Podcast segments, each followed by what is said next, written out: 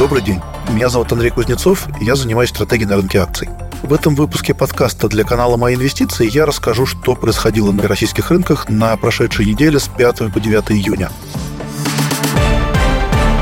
ЦБ на заседании в пятницу не стал менять ставку, оставил на уровне 7,5%. Но риторика в целом была достаточно агрессивной. ЦБ указывает на проинфляционные риски, которые еще больше возросли с предыдущего заседания, и заявляет, что не исключает повышение ставки уже в июле. Решение, в принципе, ожидалось рынком и на котировки особенно не повлияло. Индекс Мосбиржи по итогам недели практически не изменился.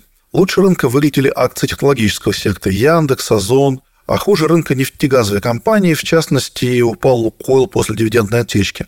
Вот Озон прибавил за неделю 8%. Компания провела масштабные мероприятия для своих партнеров – весьма впечатлила участников рынка. На этом мероприятии был повышен план по продажам на этот год, ожидается рост на 70%, и, в принципе, Озон выглядит очень привлекательно по текущей оценке с учетом планов роста. Яндекс прибавил на неделе 6%. В первую очередь это связано с новостью, что компании удалось оспорить решение NASDAQ о делистинге с, соответственно, американского рынка. Эта новость, в первую очередь, позитивна для именно зарубежной линейки листинга, но локальная бумага тоже чувствовала себя неплохо на этом фоне.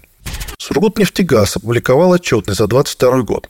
Операционная прибыль, в принципе, совпала с ожиданиями, но компания отразила в отчетности существенное обесценение основных активов и отрицательные курсовые переоценки. В результате операционная прибыль из более чем 500 миллиардов рублей превратилась в чистую прибыль всего 60 миллиардов. Ну, впрочем, наверное, самое важное была судьба денежной кубышки. И денежная кубышка, по всей видимости, осталась в валюте в основном и в будущем, по всей видимости, сможет обеспечивать неплохую доходность по префам. По нашим оценкам, в этом году это около 17%. Но в итоге за неделю префы выросли на 8%. Сбербанк опубликовал очередные сильные результаты за май. Прибыль за месяц составила 118 миллиардов рублей, а рентабельность капитала 22,2% самолет объявил, что не будет выплачивать дивиденды. Ну, в этом, впрочем, нет ничего неожиданного. Та сумма, которая должна была идти на дивиденды, пойдет на выкуп акций. Напомню, самолет объявил недавно о выкупе акций в размере 10 миллиардов рублей. Практически выкупается две трети фрифлоута на эти деньги. Полюс не смог собрать кворум для собрания акционеров и не смог утвердить запланированные дивиденды. Видимо, причина в том, что компания недавно попала в СДН-список уже после того, как дивиденды были запланированы. За неделю бумага потеряла 2,5%.